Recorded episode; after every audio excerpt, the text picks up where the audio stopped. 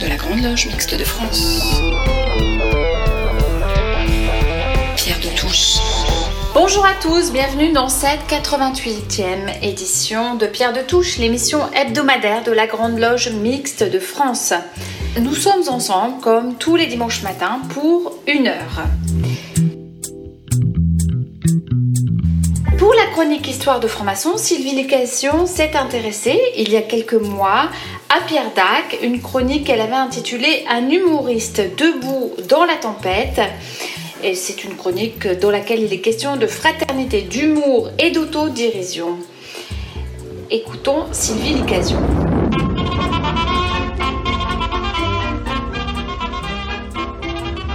Le gruyère qui tue, premier épisode. Pierre Dac, un humoriste debout dans la tempête. Première partie, Pierre Dac, le frère de l'autodérision.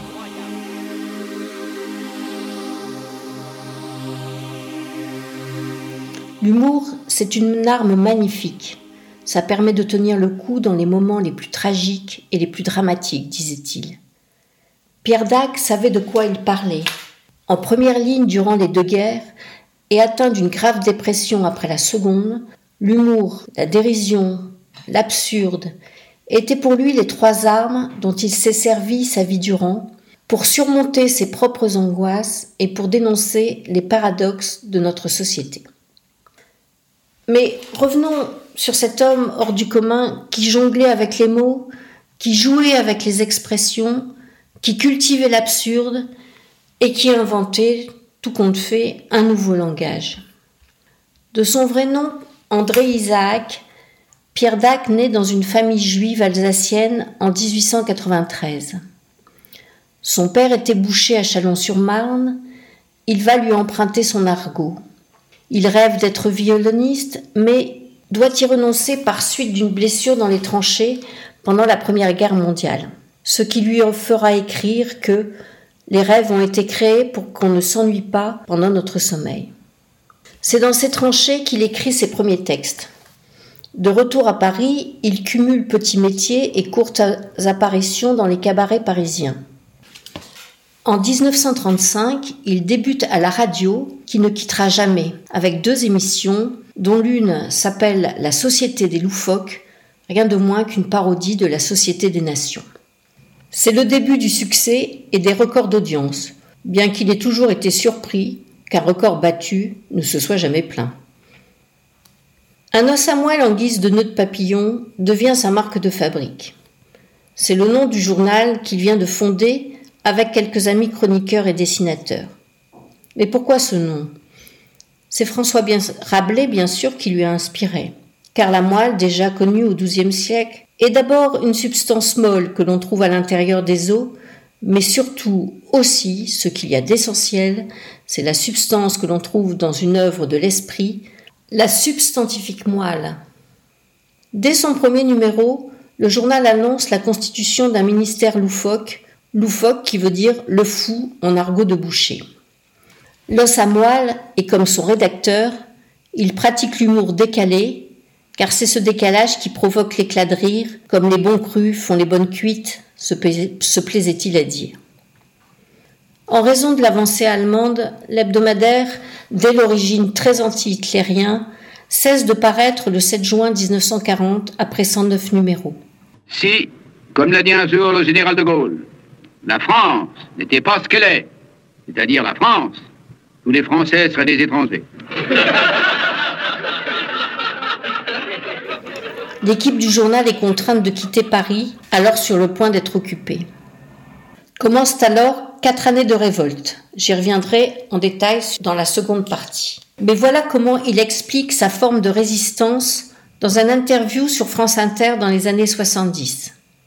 Je pense, dit-il, que l'humour, c'est de faire des choses très graves, très sérieusement, sans tellement se prendre au sérieux, et je le porte en moi, car ça a été un self-défense pour les juifs, de se moquer un peu d'eux-mêmes et de plaisanter, ça leur a permis de traverser les épreuves. C'est une façon très modeste de sa part de combattre l'antisémitisme, une bienveillance en réponse à la violence. L'imbécile prétentieux Et c'est lui qui se croit plus intelligent que ceux qui sont aussi bêtes que lui. Il est reçu apprenti le 18 mars 1946 à la loge Les Compagnons Ardents de la Grande Loge de France, puis élevé au grade de compagnon le 3 mars 1947. Il quitte sa loge le 26 septembre 1955 et au passage rédige une parodie du rite maçonnique devenu légendaire dans la franc-maçonnerie française, le rituel du premier degré symbolique de la Grande Loge des Voyous, un rituel qui n'a pas laissé indifférent. Si beaucoup y ont reconnu son humour décalé, d'autres maçons éprouvent une certaine difficulté à rire de la franc-maçonnerie et y voient une forme de désacralisation. Il n'en reste pas moins que les sœurs et frères adorent voir figurer Pierre Dac dans la liste des francs-maçons célèbres. C'est à cette époque qu'il traverse aussi une grave dépression qui lui fera dire que certains jouent aux échecs, d'autres les collectionnent. Mais avec le jeune Francis Blanche, il relance sa carrière pour former le duo le plus célèbre des années 50. Oui, notre parti, parti d'Henri. Oui, c'est le parti de tous ceux qui n'ont pas pris le parti. Notre parti, parti d'Henri. oui, c'est le parti de tous ceux qui n'ont pas pris le parti. En parti pris, nous avons pris le parti de prendre la tête d'un parti. Contre tout ce qui est pour et pour tout ce qui est contre. C'est le slogan qu'il adopte quand il se présente en 1965 aux premières élections présidentielles au suffrage universel.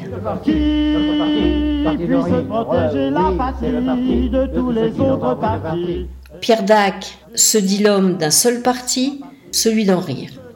Sa candidature est très éphémère, il est vrai que pour lui, rien ne sert de penser, il faut réfléchir avant, une réflexion qui lui a sûrement manqué avant de se lancer.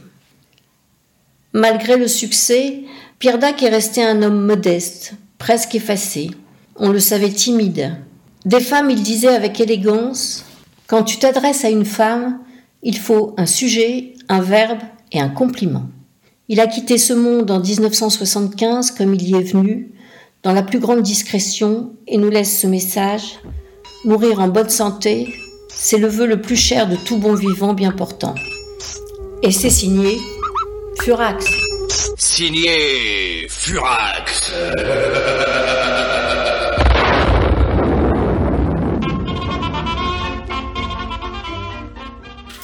Place maintenant à la chronique psychophilo de Michel Baron. Cette semaine, Michel Baron s'intéresse à la mort, évidemment. Après s'être intéressé il y a quelque temps au livre de Delphine Orvillère qui s'intéressait à la mort également. La mort, évidemment. Simone Veil, la philosophe, pas la femme politique, écrit La violence du temps déchire l'âme par la déchirure entre l'éternité. Abordé aux rives de la franc-maçonnerie, nous met dans sa fréquentation permanente, dans son omniprésence incontournable. Mais de qui ou de quoi parlons-nous? Bah, la mort, évidemment. Autant la naissance laisse trace de sensations physiques intraduisibles, non encore totalement détachées du corps de la mère, autant la fin du sujet est devenue au fil des temps un ancrage symbolique qui dépasse de loin la fin biologique elle-même. Puisque la personne sait qu'elle est, de par sa disparition, la fin de son propre monde dans sa représentation temporaire. Nous ne voyons souvent la franc-maçonnerie que dans son orientation optimiste et vitaliste, en oubliant que, dans ses rituels, elle aborde, sans faux fuyant, en permanence le problème de la disparition du sujet. Toute la philosophie repose sur l'acceptation de son propre gommage narcissique en n'en sachant ni le jour ni l'heure. Donner réponse à cette question et peut-être euh, l'entrée dans le club des bons vivants. Les anthropologues nous montrent que l'homo sapiens sapiens, celui qui sait qu'il sait, se détache des primates quand il commence à aménager des lieux funéraires et que des rituels primitifs dirigés vers des puissances réglant le cours de la vie traduisent une orientation métaphysique qui va, et qui va devenir le propre de son espèce, qu'il y adhère ou qu'il le nie. Cette curiosité anxieuse sera à la base des religions et des philosophies, où le vivre bien d'Aristote chemine avec le mourir bien. À une question aussi fondamentale pour le sujet, la, la maçonnerie ne pouvait rester indifférente, étant le reflet de la vie elle-même. La naissance et l'initiation, la construction de soi-même à travers l'implication dans la cité et le compagnonnage, et pour clore le cycle, la finalité de la vie dans la maîtrise.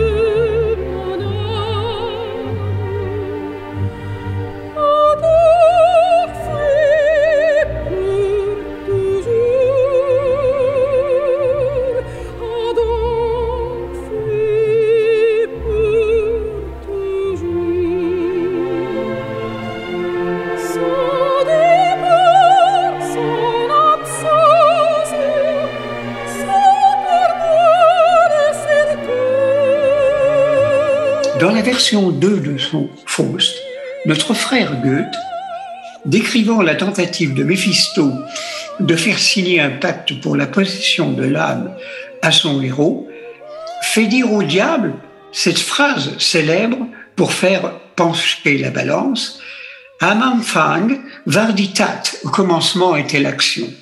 Au lieu de, de si attendu Am Anfang war das Wort, au commencement était la parole, du prologue de l'évangile de Jean.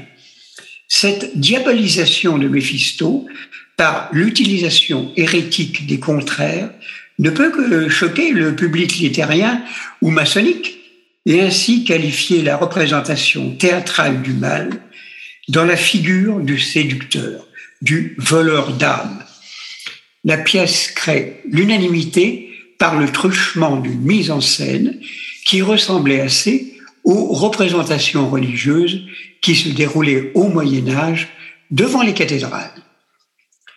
Dans ce cas, la parole, qui n'est qu'un signe sonore élaboré dans une pensée et une langue préexistante, produit ici, maintenant et là, par un individu humain qui les articule dans son corps visible, et l'acte, signe visible de la parole, en est la continuité. C'est l'incarnation de l'esprit dans la matière qui crée cette entité, qui inscrit l'éternité au sein d'une dynamique cosmologique. Comme le pense Serre de Chardin quand il dit que l'éternité n'est que le rapprochement, voire la synthèse de deux réalités dans la permanence du mouvement. Le cosmos de l'atome ou constellation et le verbe dans la justification et la synthèse de l'acte. Tout est mouvement permanent. Et la mort n'est que la dissociation, le divorce des deux entités constitutives de l'humain. La mort est pour l'homme le constat de la non-maîtrise du temps et de la non-fixité de la corporéité. Lucrèce, dans le, Lucrèce, dans le chant 2 de la nature des choses, écrit Dans quelles ténèbres et dans quel danger s'écoule ce petit rien de la vie? Ne vois-tu pas que ce que réclame la nature n'est rien d'autre que pour le corps l'éloignement et l'absence de douleur, et pour l'âme une sensation de jouissance délivrée de soucis et de terreur. Épithète et les stoïciens pousseront plus loin encore cette réflexion. Marc Aurèle ira jusqu'à écrire tout ce que je suis. C'est un peu de chair, un peu d'esprit, une âme quitte donc les livres, ne te travaille plus tant, tu n'en as pas le loisir, mais, mais reconnaissant que tu commences déjà à mourir, n'est que du mépris pour cette chair qui n'est qu'un peu de sang mêlé avec de la poussière, des os, une peau et un tissu de veines, de nerfs et d'artères. Cela n'est pas sans nous rappeler notre rituel, la chair quitte les os, tout se désunit. C'est de ce constat terrible que vont naître chez l'homme, comme contre-feu, les concepts d'éternité, de résurrection des corps ou de réincarnation. La mort est alors intégrée pour l'homme comme un karma, selon l'expression hindoue. Rappelons ici que le mot sanskrit karma vient du verbe kri, qui veut dire agir. Tout ce qui est karmique est lié à l'action. Non seulement l'action d'une personne, mais mais l'action en général. Il ne s'arrête jamais car il n'y a pas d'inaction dans le cosmos. C'est ce qu'enseigne Krishna à son disciple Arjuna dans la Bhagavad Gita, quand il lui dit Il n'existe rien dans l'univers qui ne soit de l'inaction. Il est de ces événements qui sortent tout le reste de nos pensées. Certaines circonstances qui nous stoppent net dans notre lancée. Il est de ces réalités qu'on n'était pas prêt à recevoir et qui rendent toute tentative de bien-être illusoire. J'ai pas les mots pour exprimer la puissance de la douleur. J'ai lu au fond de tes yeux ce que signifiait le mot malheur. C'est un souvenir glacial comme ce soir de décembre, où tes espoirs brûlants ont laissé place à descendre. J'ai pas trouvé les mots pour expliquer l'inexplicable. J'ai pas trouvé les mots pour consoler l'inconsolable. Je n'ai trouvé que ma main pour poser sur ton épaule, attendant que les lendemains se dépêchent de jouer leur rôle. J'ai pas les phrases miracles qui pourraient soulager ta peine, aucune formule magique parmi ces mots qui saignent. Je n'ai trouvé que ma présence pour t'aider à souffrir et constater dans ce silence que ta tristesse m'a fait grandir. J'ai pas trouvé le remède pour réparer un cœur brisé. Il faudra tellement de temps avant qu'il puisse cicatriser. Avoir vécu avec elle et apprendre à survivre sans, elle avait écrit quelque part que tu verserais des larmes de sang.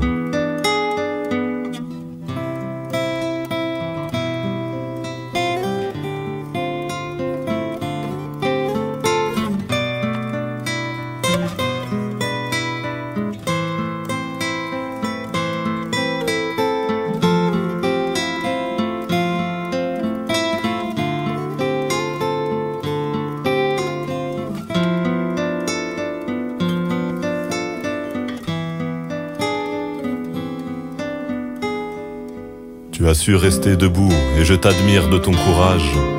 Tu avances la tête haute et tu traverses cet orage. À côté de ton épreuve, tout me semble dérisoire, tout comme ces mots qui pleuvent que j'écris sans espoir. Pourtant, les saisons s'enchaîneront saluant ta patience. En ta force et ton envie, j'ai une totale confiance. Tu ne seras plus jamais le même, mais dans le ciel, dès demain, son étoile t'éclairera pour te montrer le chemin.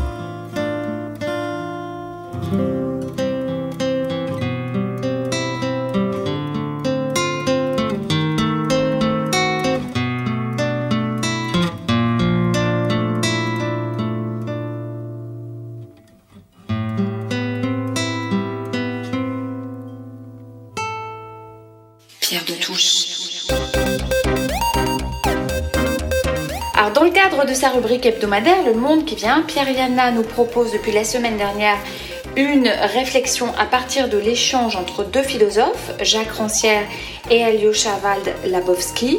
Cet échange a donné naissance à un ouvrage qui s'intitule Penser l'émancipation.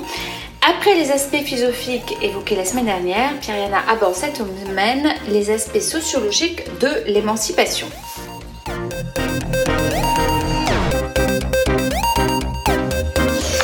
Le monde qui vient, Penser l'émancipation, entretien entre Jacques Rancière et Alyosha Waldazowski aux éditions de l'Aube en 2022, deuxième partie, Althusser, la politique et l'art. Pour suivre ce que nous avions évoqué dans un précédent numéro de Pierre de Touche, nous allons aborder deux aspects complémentaires de l'ouvrage Penser l'émancipation, la politique et l'art. On ne s'étonnera pas de voir ici Jacques Rancière évoquer la figure de son maître Louis Althusser, son caïman, comme on dit, le répétiteur de philosophie, à l'école normale supérieure de la rue d'Ulm dans les années 60. Althusser, grand philosophe marxiste, cherchait à relire Marx en l'arrachant à la gangue théorique du Parti communiste français et en l'arrimant au structuralisme naissant. L'ouvrage Lire le Capital, Althusser, Balibar, Macheret, Rancière et Altri, naîtra du séminaire de philosophie de la rue d'Ulm dans les années 60. C'était un bouleversement de la pensée, en particulier marxiste, dominante à l'époque. J'avoue sans honte avoir eu une véritable révélation de philosophie en lisant l'ouvrage. À dire vrai, j'avais eu peu d'appétence pour les cours confus de mon professeur de terminale. Althusser, Balibar et Altri m'ont redonné le goût de la pensée théorique. Merci à eux. Autour d'Althusser, de jeunes chercheurs mobilisent les idées de Marx dans les sciences humaines et sociales, de même que dans l'art et la littérature, tout en maintenant le dialogue avec la psychanalyse de Jacques Lacan. Parmi eux, Jacques Rancière, nous dit Alyosha Walazowski dans la présentation du chapitre. La pensée d'Althusser reste fructueuse lorsqu'elle arrache Marx à l'appareillage conceptuel du PCF. On reconnaît chez Althusser, dit Rancière, une tension née d'un double mouvement. Ici, un frein réactionnaire qui conduit Althusser à une construction théorique purement intellectuelle de la lutte des classes, éloignée des vrais enjeux de la lutte des classes dans le réel. Là, la force fulgurante d'une pensée novatrice, en phase avec le renouveau du structuralisme et de la psychanalyse, chez Foucault et Lacan. Au final, si reproche il y a, il est celui-ci. Althusser aurait une certaine vision de l'inégalité des intelligences. Présupposer l'incapacité des masses conduira le philosophe à apporter sa science à un peuple aveuglé. À l'inverse, Rancière défend la capacité commune de tous à participer au dynamisme social, intellectuel ou artistique, c'est bien politique, de l'émancipation. C'est un grand moment de l'histoire des sciences humaines et de la pensée en France, un bel hommage au maître, effacé de la sphère publique, hélas, dans des circonstances dramatiques. Le deuxième trait de la réflexion politique de Rancière s'intitule Le paradoxe démocratique. Dans quelle hiérarchie? Dans le travail, dans la santé, l'éducation, les retraites, les loisirs, se construit le sujet social. Ce qui fixe le consensus d'une société, règle la vie sociale, dit Rancière, c'est l'assignation du propre à la redistribution des places selon un principe de séparation des domaines, compétences et discours. Comment une véritable démocratie peut-elle ainsi assurer un accès égal à tous aux mots, permettre l'émancipation de la parole publique et offrir de nouvelles libertés? Comment favoriser l'émergence d'une nouvelle parole, singulière et collective, sur le terrain des luttes sociales? Penser pour la jeunesse ou pour le renouveau des féminismes contemporains, comment est-ce possible? Il convient alors de bouleverser les hiérarchies dans tous les domaines évoqués. Ce qui compte, c'est la réinvention du politique. Rancien ne considère pas ici la démocratie en général comme un régime formel, il convient dès lors de mener une réflexion authentique sur l'espace public, le partage du sensible et la constitution d'une nouvelle communauté politique sous le signe de l'égalité, avec de nouvelles perceptions de cette société, de l'imagination, de la surprise, loin des modèles de pensée acquis. C'est là que la politique commence, conclut Rancière. Logiquement, l'ouvrage se poursuit dans trois dimensions. La démocratie esthétique, la démocratie dans l'art, la politique des écrivains et le cinéma. Tout d'abord, la démocratie esthétique. Comment une communauté peut-elle se constituer sous le signe de l'égalité? Comment s'y articulent le politique et l'art? Rancière décèle trois mouvements. Le régime éthique, ancien, c'est celui où l'art est au, service des idées religieuses ou sociales le régime représentatif. Une autorité culturelle reconnaît la dimension artistique de telle ou telle production. Et troisièmement, le régime esthétique. À la fin du XVIIIe siècle, l'art se fondre sur sa propre ouverture à l'expérimentation. Il s'intéressera, lui Rancière, à cette dimension. Par exemple, La Révolution française ouvre les musées au public et abolit ainsi la séparation entre art et non-art. On va accueillir dans les musées des images, des objets opposés à l'idée du beau, l'exaltation de l'ordinaire. Ainsi, autre exemple, dans un ouvrage sur Mallarmé, Rancière conteste la prétendue volonté du poète de développer l'art pour l'art, ce qui est une banalité dans l'histoire littéraire, un langage pur. Au contraire, il voit dans son œuvre la recherche d'un modèle de langage nouveau dans les arts du mouvement, de l'espace, particulièrement dans les pantomimes des spectacles de danse des music halls. Poète pur, disait-on, Mallarmé, allait en vérité chercher des modèles pour la poésie aux folies bergères. Deuxième exemple, Madame Bovary. Ce n'est pas juste l'histoire d'une femme qui trompe son mari banalité qu'on trouve aussi dans l'Antiquité.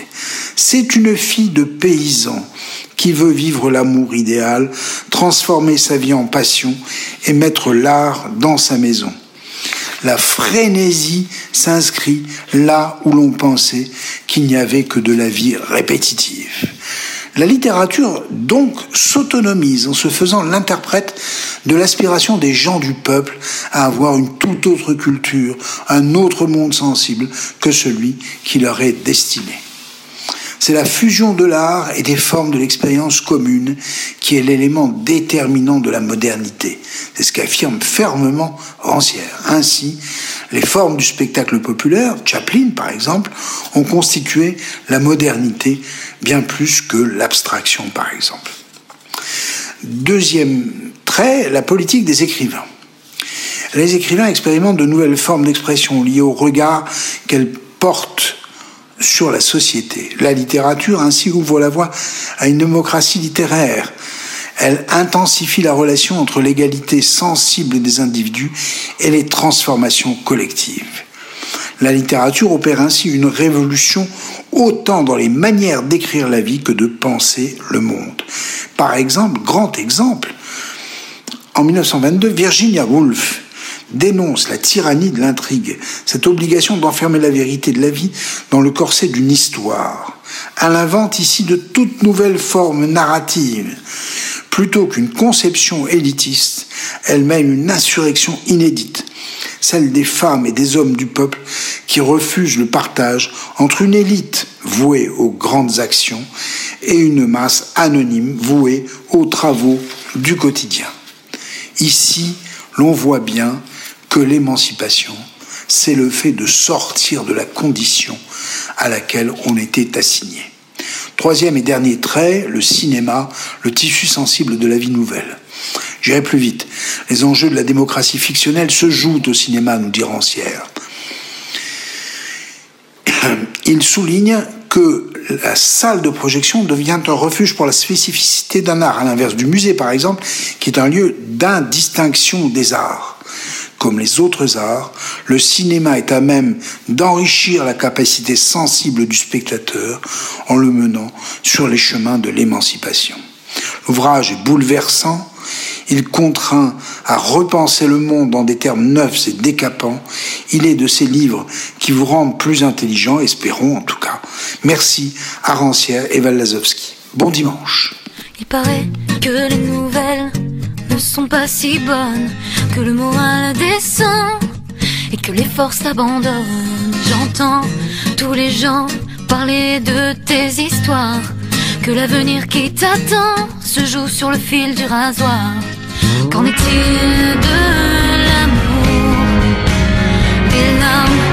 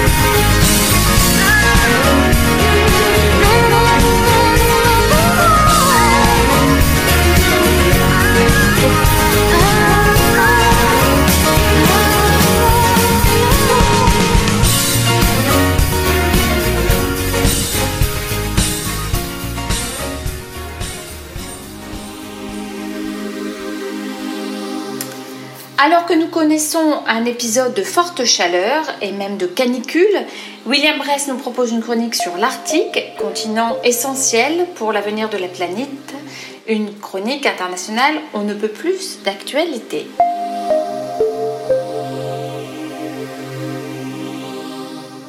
Il y a quelques mois, nous avons parlé de l'immensité de la Sibérie, de ses richesses potentielles et de la difficulté d'y vivre. Nous allons aborder aujourd'hui l'Arctique. Pour faire simple, c'est l'ensemble des régions qui entourent le pôle Nord, Alaska, Canada, Groenland, Islande, Norvège. Compte tenu de sa position sur le globe, l'Arctique joue et jouera un rôle géostratégique majeur pour notre planète bleue. L'océan Arctique est une composante essentielle dans la régulation du climat de la Terre.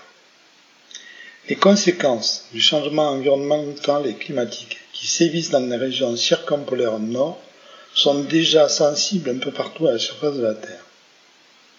Selon le dicton bien connu, ce qui se passe dans l'Arctique ne reste pas dans l'Arctique. Le rapport du GIEC sur les océans et la cryosphère paru en 2019 indique qu'au cours des 20 dernières années, l'augmentation de la température de l'air à la surface de l'Arctique a été deux fois plus importante que la moyenne constatée sur le reste du globe. Pendant les hivers 2016 et 2018, la température de surface en Arctique central a été supérieure de 6 degrés par rapport à la moyenne de la période 1980-2010, ce qui a contribué à un recul de la glace sans précédent dans la région. Les experts scientifiques estiment en mai 2021 que l'augmentation des températures moyennes de surface en Arctique entre 1971 et 2019 serait trois fois supérieure à celle constatée sur le reste du globe. Depuis 1980, le volume total des glaces de mer Arctique aurait diminué de 75%. Pour les prochaines décennies, les experts prévoient une augmentation de fréquence des années sans banquise d'été jusqu'à une année sur trois si le réchauffement climatique ne peut être contenu à 1,5 au niveau des niveaux préindustriels. L'observation d'images satellites permet de constater par ailleurs que la banquise estivale a perdu 50% de sa superficie et 75% de son volume depuis 30 ans. C'est donc la combinaison entre l'augmentation de l'effet de serre, le réchauffement de la température de l'air et la réduction de la banquise qui est responsable de cette très forte hausse des températures. De ce fait, et depuis quelques années maintenant, la zone arctique est devenue une nouvelle zone de développement économique et commercial. Plusieurs domaines d'activité méritent une attention particulière. L'exploitation des ressources minérales, tout d'abord. Selon une étude de 2008, l'Arctique pourrait recéler jusqu'à 13% des réserves mondiales non encore découvertes de pétrole et 30% de celles des réserves de gaz. Si les conditions d'exploitation de ces ressources rendent l'extraction plus chère, la guerre déclenchée par la Russie en février 2022 en Ukraine permet d'envisager une exploitation économique acceptable aux risques environnementaux majeurs, impossibilité de traiter une marée noire par exemple. La Norvège, nous l'avons déjà vu dans une précédente chronique, a une attitude responsable de ce point de vue.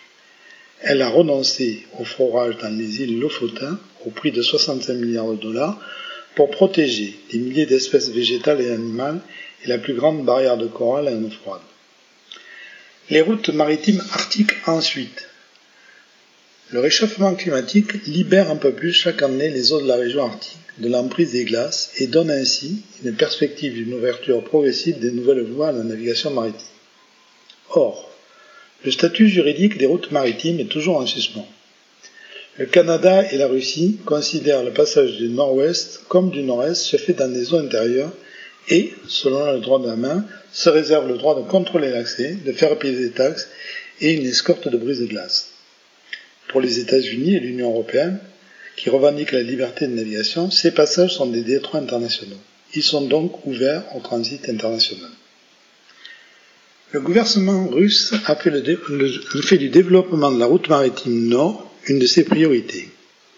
Il modernise et investit des infrastructures pour permettre l'exploitation des richesses des régions du Grand Nord russe et leur exportation vers les marchés asiatiques et européens. La route maritime nord permet de raccourcir de 40% la distance entre Rotterdam et Yokohama par rapport à la route passant par le canal de Suez.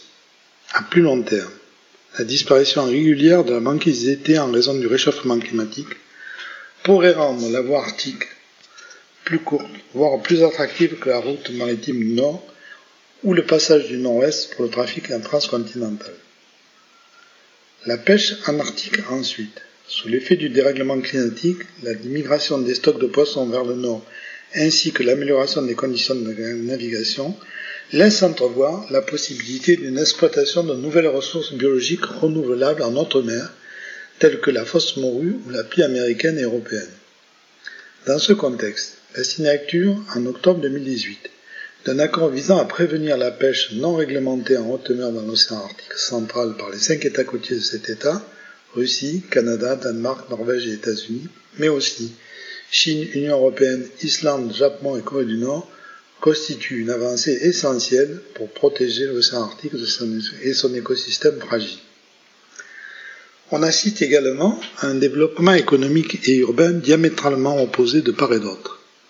D'un côté, Murmansk, ville industrielle russe de 300 000 habitants, créée en 1915 pour avoir un débouché sur l'océan Arctique. Dans les années 80, Murmansk est la base la plus importante de la flotte du Nord, où elle accueille la moitié des sous-marins russes et les deux tiers des sous-marins nucléaires. De l'autre, Iqaluit, la plus grande ville du Nunavut, au Canada, avec 7500 habitants, dont 60% d'Inuits. Cette comparaison rapide permet d'esquiter des traits très différents de l'urbanisme arctique, qui sont autant de manières d'habiter ces régions. De plus, les conséquences du changement climatique et du développement technologique, ainsi que l'accélération de la mondialisation, provoquent un intérêt accru des grands groupes industriels pour les ressources de l'Arctique. Il n'est que de citer les mégaprojets comme celui de Yamal en Sibérie. Mais La progression rapide du tourisme de croisière est aussi peut poser un problème. Les régions arctiques voient également le tourisme, et notamment le tourisme de croisière, dit de la dernière chance, augmenter de manière rapide, non sans risques environnementaux.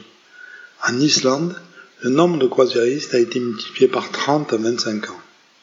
La région est objet de toutes les tentations.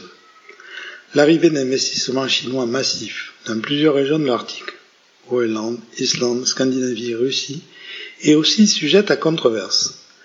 En 2019, le secrétaire d'État, Mike Pompeo, a accusé Pékin de comportement agressif dans les régions arctiques, la soupçonnant d'utiliser une présence civile pour renforcer sa présence militaire à travers le déploiement de sous-marins. La Chine aurait investi avec des fonds comme Silk Road Fund ou China National Petroleum Corporation entre 2012 et 2017 90 milliards de dollars, notamment dans des infrastructures au Canada et en Sibérie. On le voit bien, les défis environnementaux, climatiques et opportunités économiques sont inextricablement liés dans cette région arctique. Il devient urgent d'arrêter la guerre en, en, Ukraine pour se consacrer à la préservation de zones comme l'Arctique.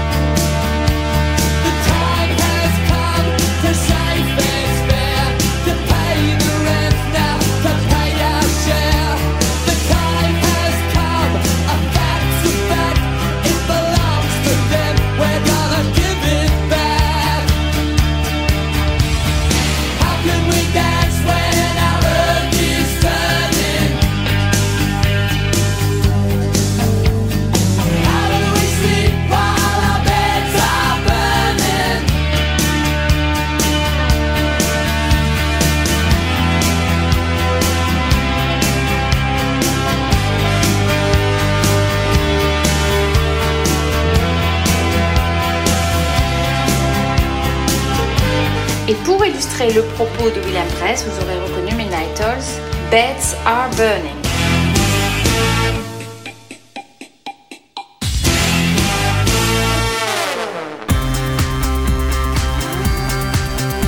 Place maintenant à la chronique La République vue par Claire Donzel. Cette semaine, notre chroniqueuse revient sur le Conseil national de la résistance, auquel un certain nombre de candidats ont fait référence pendant cette campagne électorale, une petite mise au point et un retour historique nécessaire. Vous avez dit CNR. Vous avez dit CNR Le CNR, c'est le Conseil national de la résistance créé par Jean Moulin en 1943, regroupant à la fois les différentes obédiences de résistants et les partis politiques et syndicats antérieurs à l'occupation. Sa création a été une œuvre délicate, les résistants s'opposant initialement à la participation des institutions politiques et syndicales. Il a fallu toute la perspicacité et le savoir-faire diplomatique de Jean Moulin pour que se constitue le CNR, cette marque officielle de la résistance française, dont avait besoin de Gaulle pour que les alliés anglo-saxons le prennent vraiment au sérieux et accordent à la résistance l'appui dont elle avait besoin. C'est dire déjà la marque dans l'histoire du CNR. La création du CNR a d'abord permis, en temps réel dirions-nous maintenant, la coordination entre les différents groupes de résistants, mettant sinon un terme à l'improvisation, certes valeureuse mais quelque peu hasardeuse, des initiatives locales, en tout état de cause, instaurant la rigueur dans les actions et organisations jusque-là quelque peu disparates. Mais tout en agissant au terrain, au plus près des combats, le CNR a aussi pensé l'avenir, l'organisation sociale, économique et démocratique, celle que les résistants voulaient voir advenir et instaurer pour l'après-guerre un monde à la hauteur de la souffrance qu'ils enduraient, un monde digne de leurs camarades martyrs. C'est ainsi qu'a été rédigé en 1944 et adopté à l'unanimité ce qui allait devenir le programme du Conseil national de la résistance, rassemblant les actions à mener pour la libération et à mettre en place pour reconstruire le pays. C'est à lui que nous devons en quelque sorte notre modèle social. Est-il si démodé que ça ce programme du CNR au lendemain, si au moins, d'une pandémie mondiale et au devant d'une multitude de pénuries, famines et autres effets toujours plus dévastateurs et toujours à découvrir de l'évolution climatique. Il affirmait la subordination des intérêts particuliers à l'intérêt général. Où en est-on à présent sur cette simple et évidente question? Sa méthode reposait sur la planification. Ben oui, ça découle naturellement de l'option générale initiale, œuvrer à ce qui est utile et nécessaire pour tous, et les nationalisations faisaient aussi partie du lot. Le CNR a aussi été à l'origine de l'essor du mouvement coopératif de production, achat-vente. Vous qui pratiquez circuit court et économie circulaire, saviez-vous que vous étiez fils et filles du CNR le CNR a aussi œuvré à la réalisation de la promesse républicaine d'égalité par le concept de promotion sociale. On croit rêver à l'heure où les inégalités s'accroissent toujours plus. D'un point de vue politique, leur a paru essentiel, à ces résistants, de rétablir la démocratie et son corollaire, la liberté de la presse. Alors des concentrations financières de la presse et du règne des fake news propagées, y compris par certains organes de presse ayant pignon sur rue, comme doit leur faire mal ce qu'est devenu leur foi en la presse, comme accès pour tous à l'information, source de culture et de vérité. Enfin, la question sociale avait toute sa place entre réajustement des salaires, rétablissement du droit syndical et plan complet de sécurité sociale. Quelle actualité, n'est-ce pas? Comme on le voit, Outre sa contribution majeure à la libération du pays, le CNR a eu un rôle fondamental dans la reconstruction de l'après-guerre. Les pieds dans la glaise au péril de leur vie et la tête dans les étoiles pour des lendemains plus heureux. Voilà ce qu'étaient les résistants. Et on prétendrait aujourd'hui créer de toutes pièces un nouveau CNR nommé Conseil national de la refondation. Et si on commençait par retrouver les valeurs qui ont présidé au vrai CNR Si on s'appliquait déjà à ne pas détruire son œuvre, le bien public que sont l'école, la santé, la justice, la protection sociale? De CNR, il n'y a qu'un seul, celui issu, créé, mis en place par ceux qui, ayant éprouvé dans la lutte commune la fraternité, nous ont rendu la liberté et ont voulu pour nous l'égalité.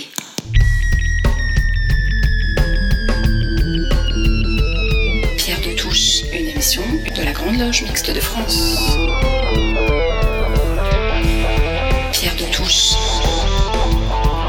Eh bien, cette émission touche à sa fin. Merci à l'équipe de chroniqueurs de Pierre de Touche. Merci à Gilles Solière qui réalise et produit cette émission pour Radio Delta.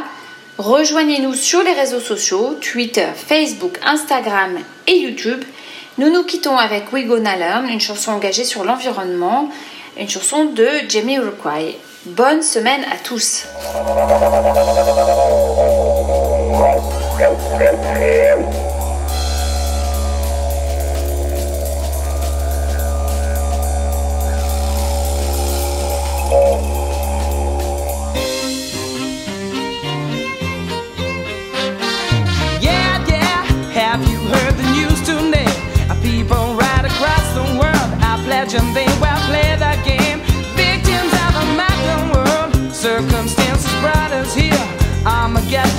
to